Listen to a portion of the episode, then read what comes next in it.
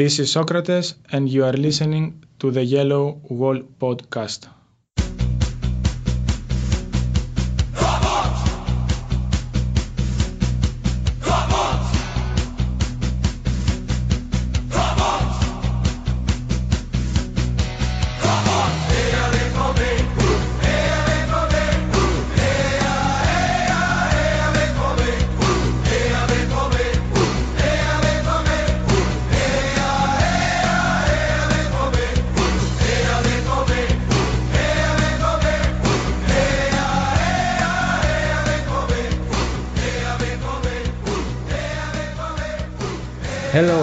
And welcome to a special episode of the Yellow Wall Pod. I am your host for today, Lars Pollmann, and I am joined by a very special guest to talk about Borussia Dortmund's new head coach, Peter Bosz, ardent follower of Ajax Amsterdam and expert in Dutch football, joins me here. Priya Ramesh, hello to the show.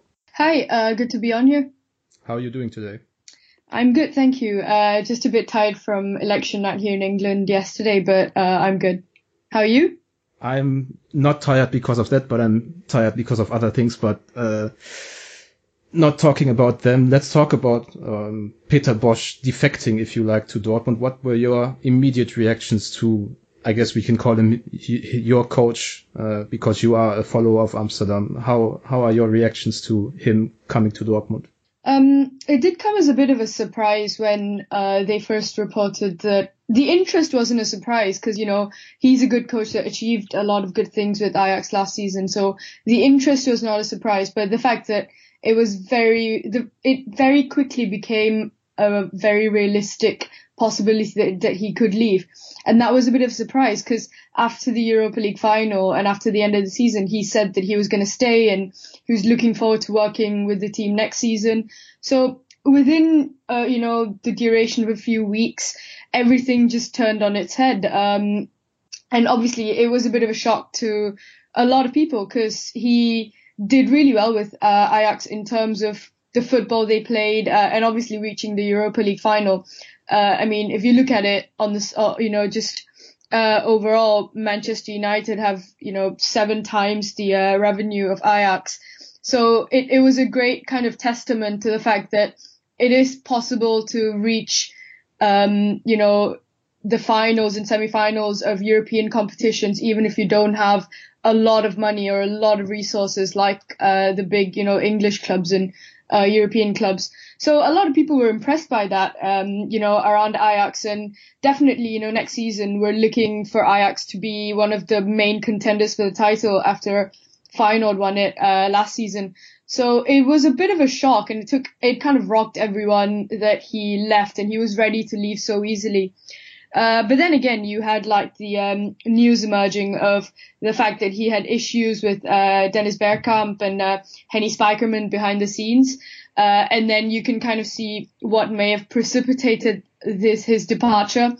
Um, and so, I mean, it is it is definitely a pity to see him go because uh, after a long, long time, you know, possibly since uh, Louis van Gaal in the 1990s he seemed like the most promising coach that Ajax have had in terms of the football they've played, as well as, you know, uh, actually having the potential to achieve trophies and achieve good results in Europe. Yeah, that they did this season despite a slow start for Bosz after coming over from Maccabi. And I, I, think I read in your article for Benefoot and some other profiles on uh, Bosz that he didn't even get the most welcome reception because of his own uh, past at Feyenoord. Is that correct? Did the fans need some time to warm up to him? Uh, yeah, absolutely. Because you know, it wasn't like a one-year stint or a one-year, you know, uh, brief uh, period that he spent at Feyenoord. He spent quite a bit of time there as a player, but he was also their uh, technical director um, between I think uh, 2000 around the, the mid 2000s he was their technical director. And that actually wasn't a very good period for Feyenoord as a club either. So you know there was a lot of skepticism. And one of the um, Ajax supporters clubs called uh, AFCA they actually publicly said you know we do not support this decision. We don't want to see him become our um, head coach um, but then again, there were definitely, you know, um, sections of fans that were kind of, that could see past that and see him as one of the people who, you know, Jordi Cruyff brought, brought to uh, Maccabi. And he actually spent time with Johan Cruyff before he passed away. So, you know, if you can look past his Feyenoord affiliation, he actually espoused a lot of the values of Cruyffian total football that Ajax, you know, still want to stand for and the values that they want to uh, espouse in their football. So, um, and definitely he didn't get off to the to the best start because it took him a lot of time to uh, get used to the squad, and he always says this. I mean, he said it when he was unveiled as um, Ajax coach, and he said it uh, when he was unveiled as Dortmund coach as well. That he knows the players by name, but he doesn't actually know them because you can only get to know a player when you've trained them and you know coached them.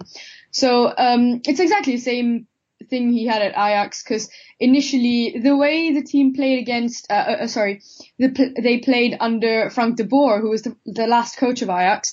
Um, that was very, very radically different to the way Peter Bosz wanted his team to play. Because under De Boer, they were very, um, very slow, if you, if you can put it that way. Uh, not very proactive, not really pressing that high, just kind of happy to pass it around in their half and very slowly work their way to goal. But Peter Bosz obviously, you know, likes high pressing football, high tempo, a lot of movement between the lines from his midfielders. Um, and Frank de Boer played a very kind of conservative 4-2-3-1 kind of, um, or 4-2-1-3, uh, kind of, uh, formation that was not so much suited to that.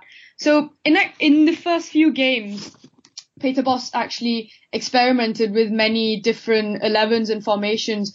Um, they played the uh, Champions League qualifying uh, stages, and he played a game where he set his team up in a 3-5-2. He set them up in a um, 4-3-3, you know, uh, like a 4-2-1-3 instead of the 4-3-3 that we've seen Ajax play in recent times, which is, you know, with one holding midfielder and two more uh, attacking midfielders ahead of him. Um, and the players as well, because you had someone like uh, Nemanja Gudelj, who was very much a uh, Frank de Boer purchase, who didn't really click at Ajax and was not really suited to the Peter Bosz uh, style of football. And again, there were a lot of reports internally that the players were not really, you know, satisfied with the coaching and they didn't want to be, you know, pushed into and, and and pressured to play this kind of very fast football and they didn't have the stamina for it. So initially it was a very, very rocky start and ultimately they didn't make the Champions League. Um, they lost to uh, Rostov in Russia and it was a 4-1 loss away uh, at their stadium and that was, you know, one of, that was the low point for Peter Bosz at that time because the next day, the Telegraph published, you know, a big headline on their uh, sports page that says uh, "Crisis by Ajax," which, you know, crisis at Ajax. And this was just months into his tenure, and they weren't really giving him the time. Uh, and I think he lost like the next league game as well against uh, Willem II, who were, you know, a bottom side.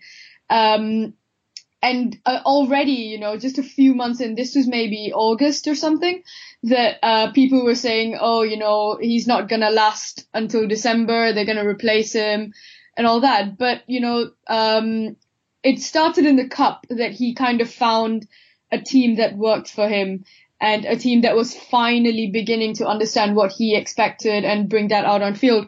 And then, you know, starting around in October, November, they went on a run in the Eredivisie of like, uh, no, I think in, in all competitions where they went 20 games unbeaten and they were starting to play really good football as well. So I think it's, it's probably important to recognize now with uh, Dortmund as well that um, he might not be able to get the results immediately because the players will still have to get used to uh, the kind of football that he wants. Um, but I think if you give it maybe five to six months, you you should be able to see some of the changes he's implemented and see that translate into results on the field.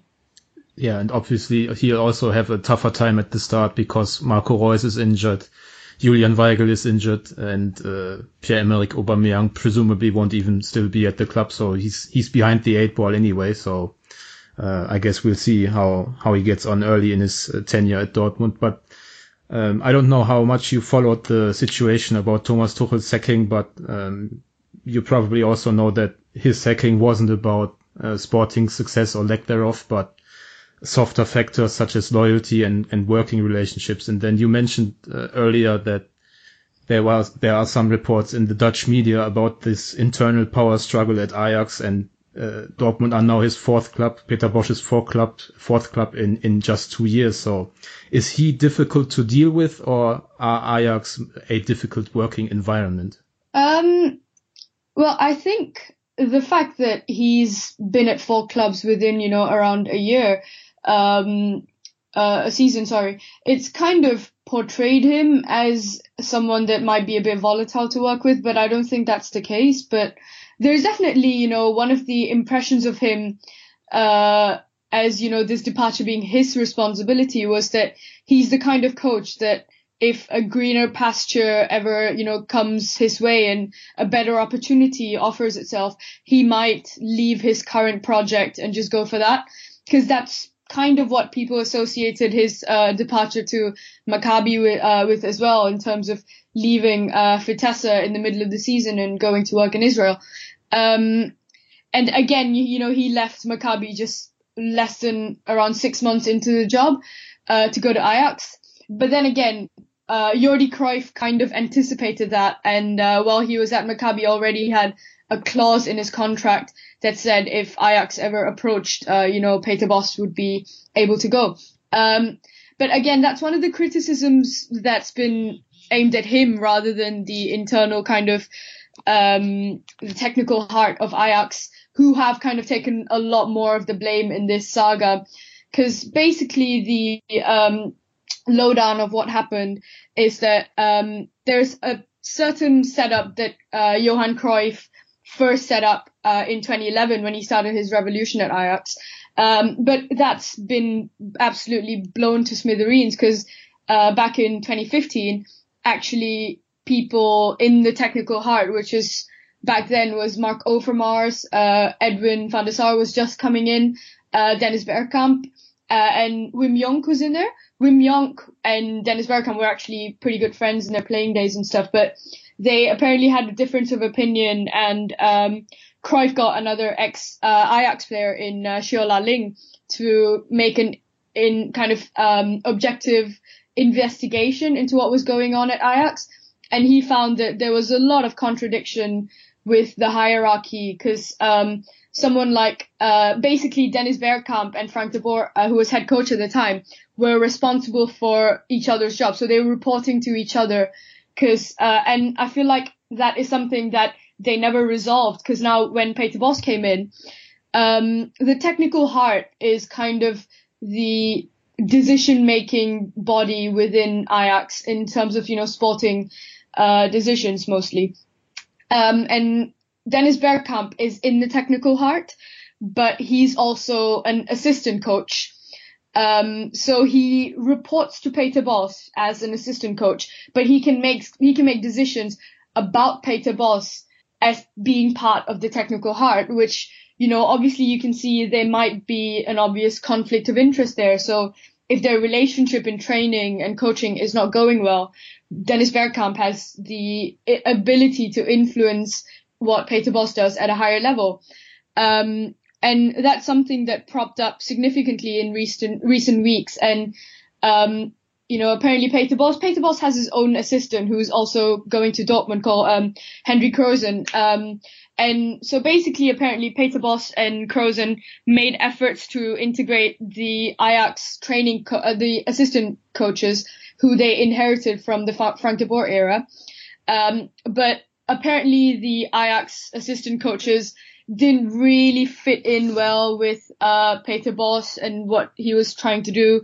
And uh, apparently, Bosz and his uh, team worked together and tried to work together, but then at a certain point could fa- find that it just wasn't working and there was not a good response from the Ajax coaches. Uh, and obviously, Dennis Bergkamp at the start of the season when Peter Bosz came in already kind of relinquished his role on the bench. So he no, he no longer sits on the bench as an assistant coach uh, at Ajax. And it was reported that he doesn't even go to away games and he doesn't watch away games. Um, and his only role has been to kind of train the strikers and the attacking midfielders at Ajax.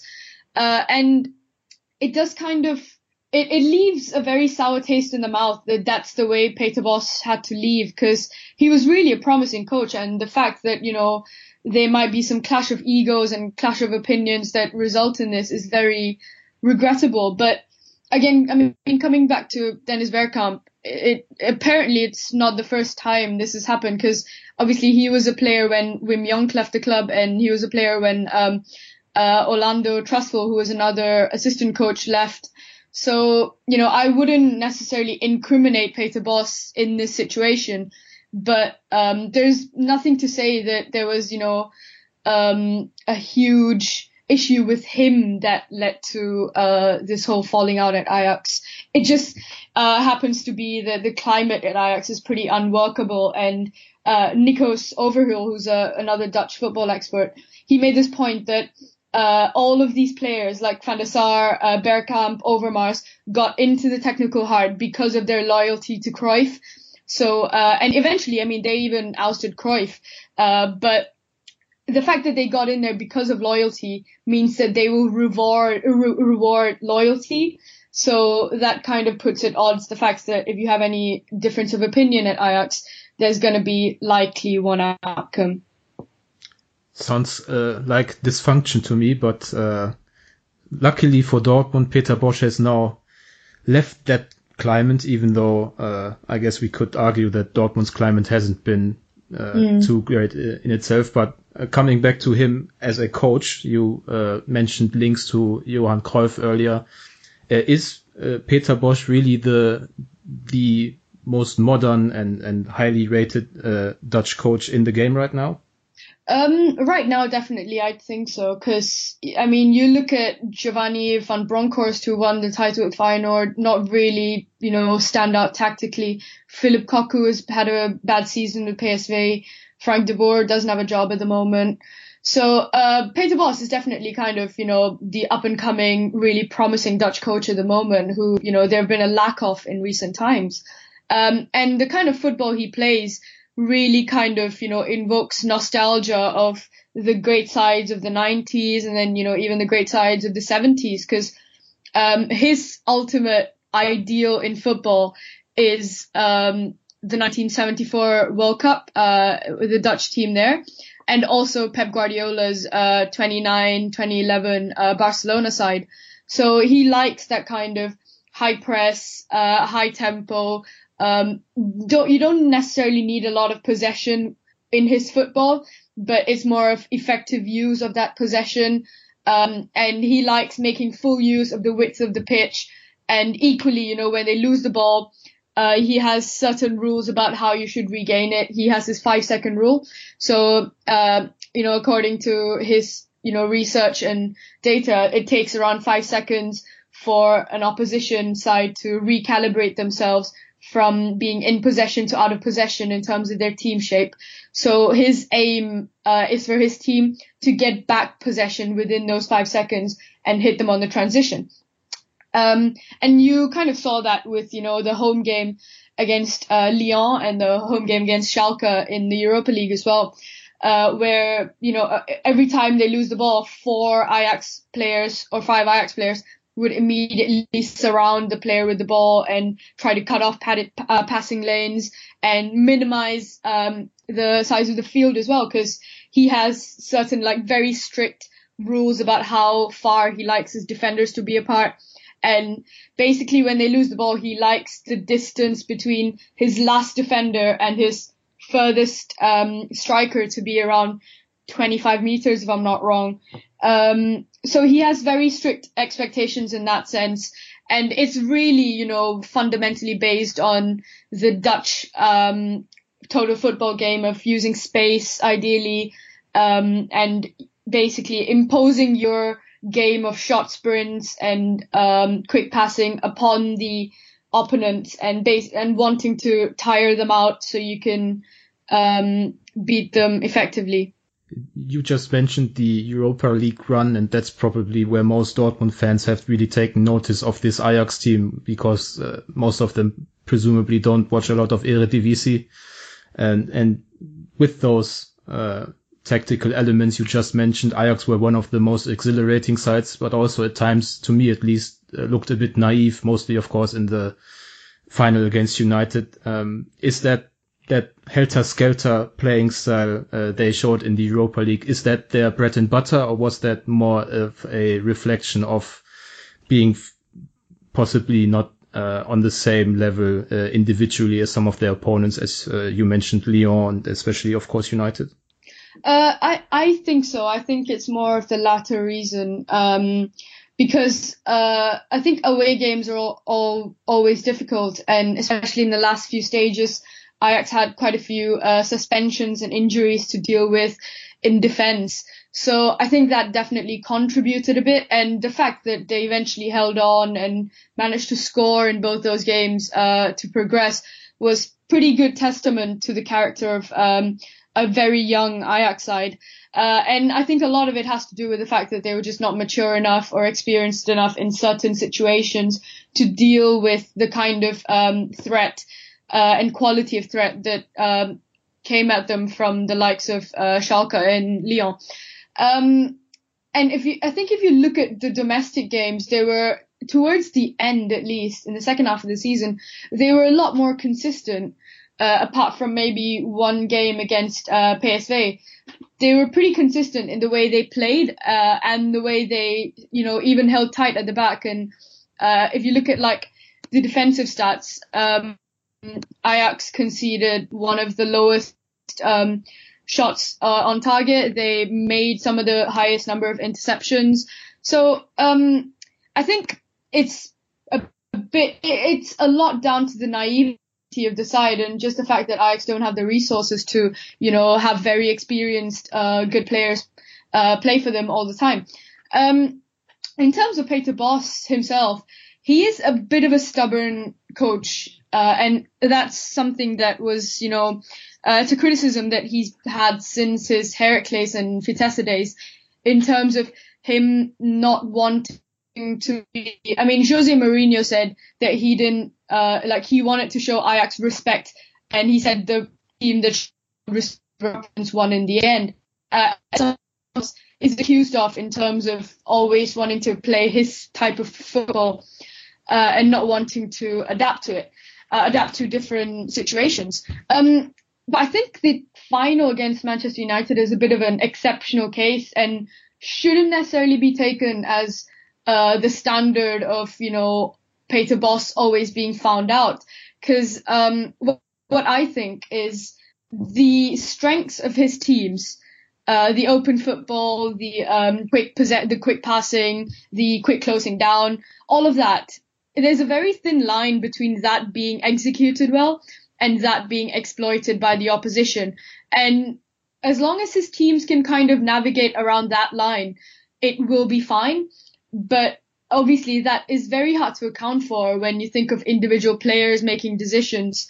Um, and I think it's definitely something he will have to develop as a coach. You know, he doesn't have to radically change his system, but, you know, just being aware that certain tweaks in attack or certain tweaks in midfield can help him gain an advantage in certain situations in the match uh, is pretty important for his development as a coach as well. Um, obviously, final, I was on uh, Double Pivot Pod, um, and I mentioned that Fellaini was probably some someone that Man United were trying to will use to get the upper hand in midfield. And the issue was it happened exactly the way you know everyone predicted in terms of Fellaini winning all the challenges in the center. And it was very obvious and it was very surprising that Peter Bosz couldn't see something that you know all of us could see as spectators.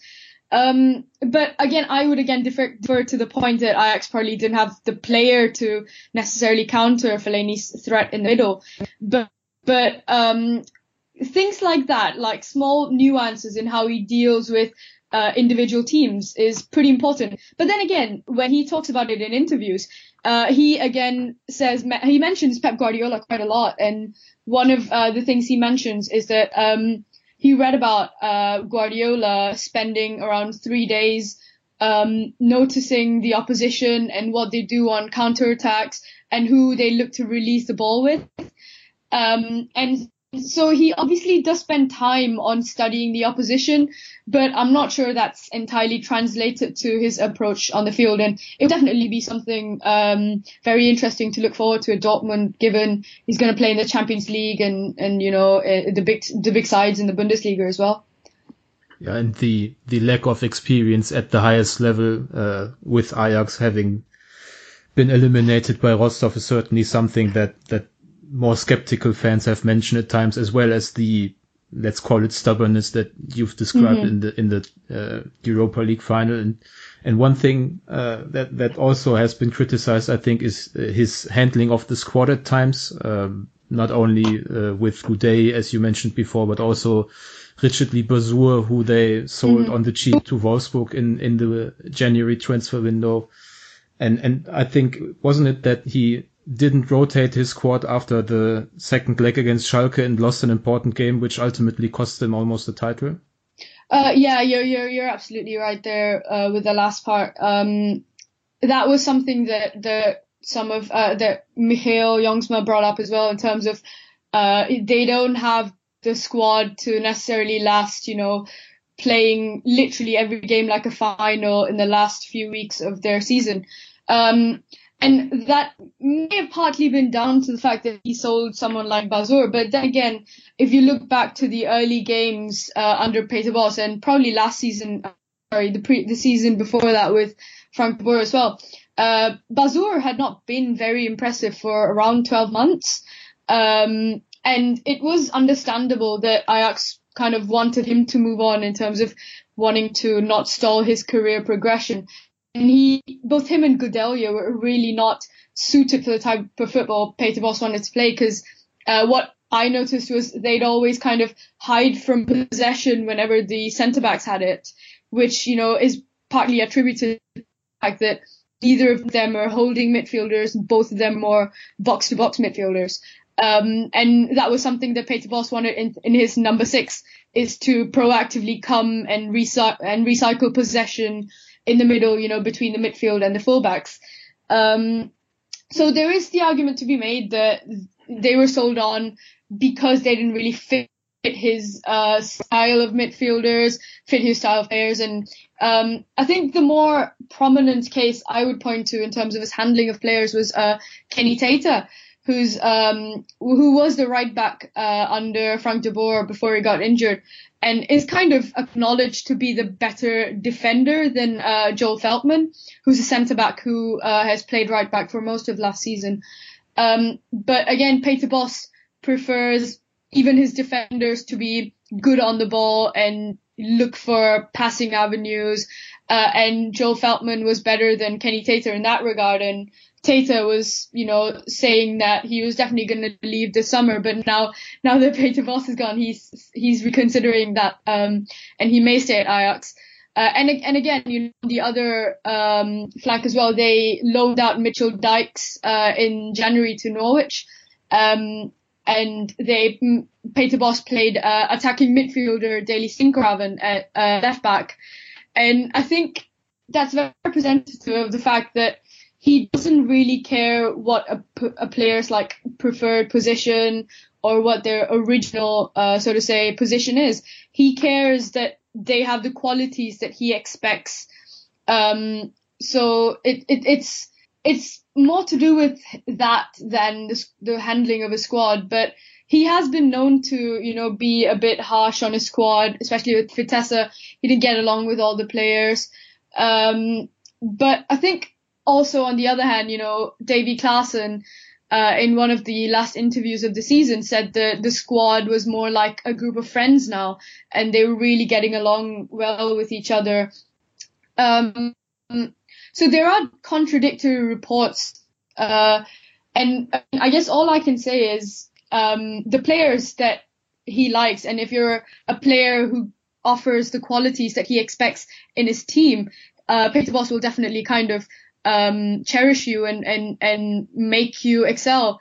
Uh, and just an example that I bring up is Hakim Ziyech, who um, was one of Ajax's really big signings in the summer. And uh, I had my doubts about whether he'd be able to play as a number 10 in Peter Bosz's system as well, because at Twente he was given a free pass with defending and pressing.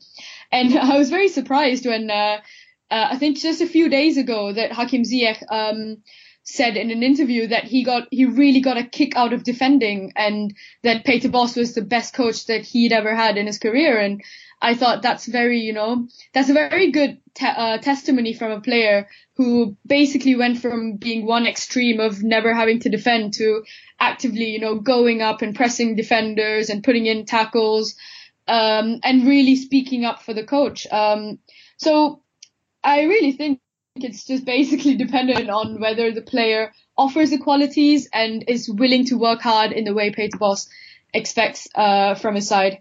And that extends also to uh, the lack of experience of some players. He doesn't really care about that, does he? When when he plays with 17-year-old centre backs mm-hmm. uh, in the Europa League final and prominent roles for someone like Justin Kluivert as well. Um, I think that's mm-hmm that's one of the things that many Dortmund fans are really looking forward to. The, the club having made mm-hmm. such an effort over the last two or three years in particular to get all these young kids in and, and someone who can uh, nourish them even further. I think that's something people are very much looking forward to at Dortmund. Uh, absolutely, yeah. Um, he's not been afraid to start youngsters. He's not been afraid to, you know, bring in the youth. Uh, and, and, you know, there is actually an argument that he should have brought in more young players. Uh, or at least mm, even earlier. And, you know, people were saying he should have actually started someone like Donny van de Beek, who's 19 in the final, uh, uh, of Lasse Schöne, uh, who's, you know, obviously the most experienced player in the squad. So even, I, I think, um, Peter Bosz definitely appreciates quality and I think um, he will have a good time with the Dortmund squad because you've just got so much young talent, uh, and he kind of um, embraces that in terms of not really caring how old.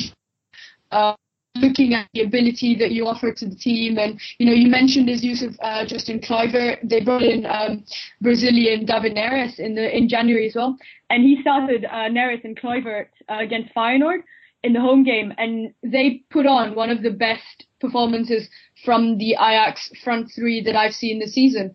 So um, he's definitely capable of really bringing up youth talent. And if we go back to his, you know, uh, years as Vitesse coach, he's also capable of kind of dealing with the fact that he loses part of his squad every year and he may not always have the same players. Um, and what he, you know, basically used to say as, as Vitesse coach is that as long as you have some players who remain in key positions, you can work around losing some players. So even if you lose basically the spine of your team in a centre back, uh, a midfielder, and a striker, you have the sides who still know how to how to cope with um, the kind of play that they already play. Um, so I, I, think that is something that might come into um, into play as Dortmund coach as well, given you also do lose so many of your of your young talents to um, other teams who can who can afford to buy them. Um, and and you know uh, he's he's definitely interested in the youth. He's definitely interested in bringing them up and um, making them very all round in, in what they can handle. Uh, and which is actually one of the reasons everyone was looking forward to him staying on as Ajax coach because there's talents like uh, Nouri and Van de Beek and uh, Frenkie de Jong who they would have loved to see under Peter Bosz next season. But yeah, that's that's just how life is, I guess. Yeah, and, and that's how life might well be for Bosz at Dortmund as well. With uh, I mentioned it earlier, Aubameyang presumably, possibly, I don't know, uh, leaving the club, and and I think now the coaching situation having been resolved, Aubameyang's uh, status at Dortmund is the the big elephant in the room from from what I've seen from Ajax, which uh, isn't too much outside of the Europa League, I, I'm actually not sure Aubameyang would be a great fit as a phantom in the box kind of striker, making a lot of runs uh, behind the last line of defense. I think uh, Bosz has used his central strikers and certainly Kasper Dolberg a bit different. So, uh, assuming Aubameyang leaves uh, for Paris or Milan or a Chinese club or whomever, uh, what kind of striker would you say is ideal for Peter Bosz's system?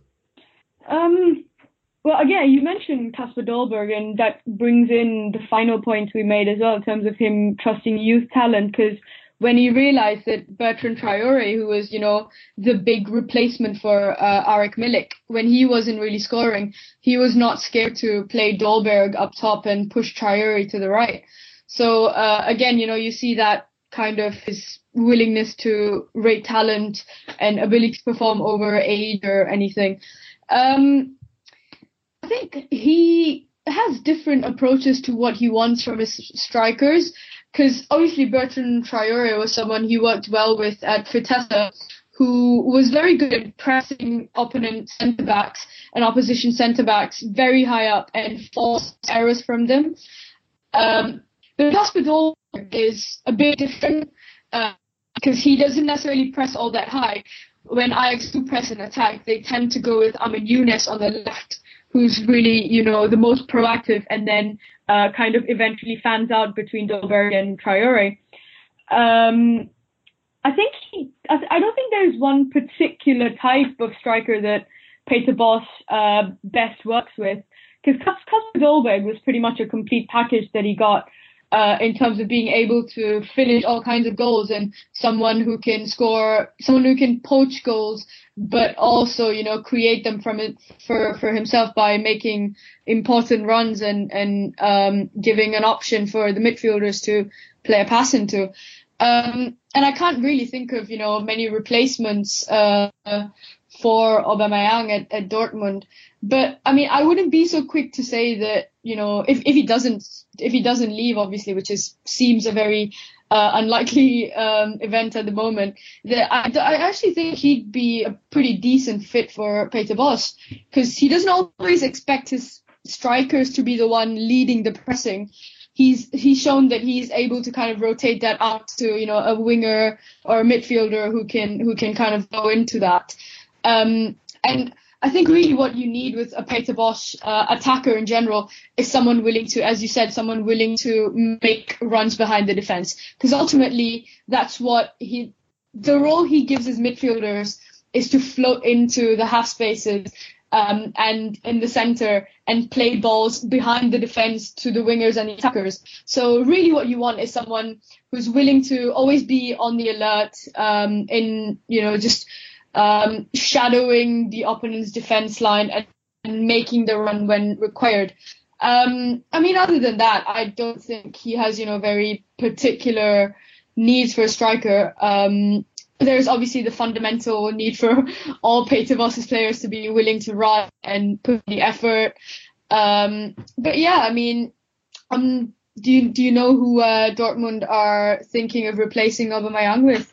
Um, if only we knew. That's the the, the big question, I guess. Um, there, there there haven't been too many reliable links with anyone. I mean, obviously most of the fans are holding out their hopes for an Alexandre Lacazette or uh, Alvaro Morata, mm. but those two are not walking through that door. So I, I guess we'll we yeah. just have to wait and see how that gets resolved and uh, and just take it from there. Um, I think that's basically it. We've learned a lot. I think our listeners have learned a lot. I had a blast. Thank you very much, Priya. And now, uh, thank you very much for having me on. Yeah. Uh, where can people find you on the internet is what Stefan always asks, and uh, it's a it's a good tradition on the Yellow Wall Pod. So where can people find you and read all your written work? Uh, my Twitter is uh, Priya8 Ramesh, um, and I have a I have a, a portfolio of stuff I've written at um, priyaramesh.contently.com. Um, so yeah, uh, I mean, it's linked in my Twitter as well. So Priya8 Ramesh. Yeah, so check that out. Uh, I've read a lot of your work in, in recent weeks, uh, preparing for the scenario of Peter Bosz coming in, and I can recommend basically all of it. Uh, my Twitter handle is at Lars Pollmann. You can follow the show on Twitter at Yellow Wall Pod, and it's the same on Facebook as well. And you can read our written content on yellowwallpod.com. You can find this show on iTunes, SoundCloud, and Stitcher. And if you like, uh, we ask that you donate a little bit of money to us at uh, over at patreon.com slash the yellow wall so we can bring even better and more content to you and from me and Priya, this was a special episode of the Yellow Wall Pod. Goodbye.